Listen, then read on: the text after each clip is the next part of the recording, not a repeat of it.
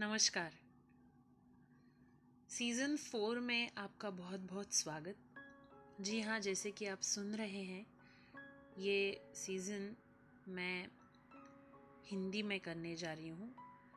मैं ये नहीं कह रही हूँ कि ये पूरा सीज़न ही हिंदी भाषा में होगा, लेकिन इस सीज़न की शुरुआत, इसका पहला सेगमेंट मैं हिंदी में कर रही हूँ। इसका प्रमुख कारण ये है कि जो पॉडकास्ट मैं भेजती हूँ, उसे सुनने वालों में मेरे काफ़ी मित्र ऐसे हैं, जिन्हें मराठी समझ नहीं आती, जो कि उन्हें वो सुनने में अच्छा लगता है, लेकिन उसका मतलब नहीं समझ पाते।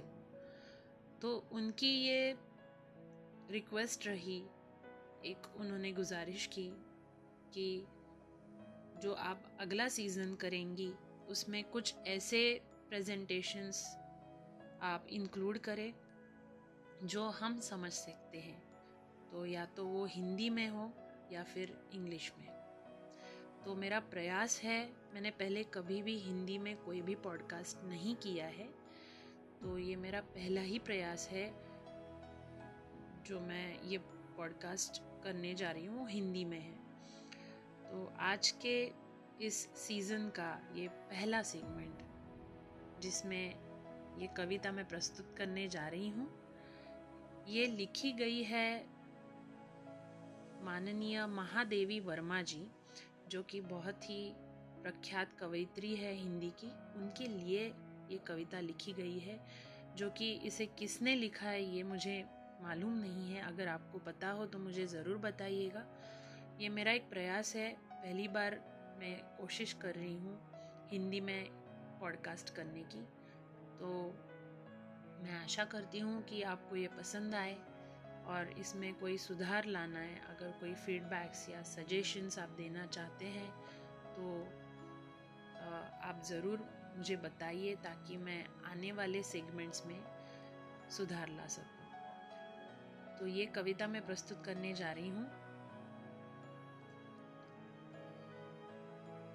जो तुम आ जाते एक बार जो तुम आ जाते एक बार। कितनी करुणा, कितने संदेश। पथ में बिछ जाते बन पराग। गाता प्राणों का तार तार।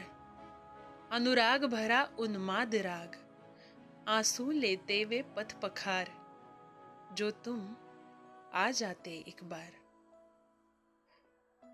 हंस उठते पल में आद्र नयन। धुल जाता होठों से विषाद। छा जाता जीवन में बसंत।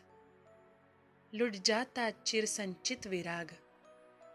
आँखें देती सर्वस्ववार जो तुम आ जाते एक बार। जो तुम आ जाते एक बार। धन्यवाद।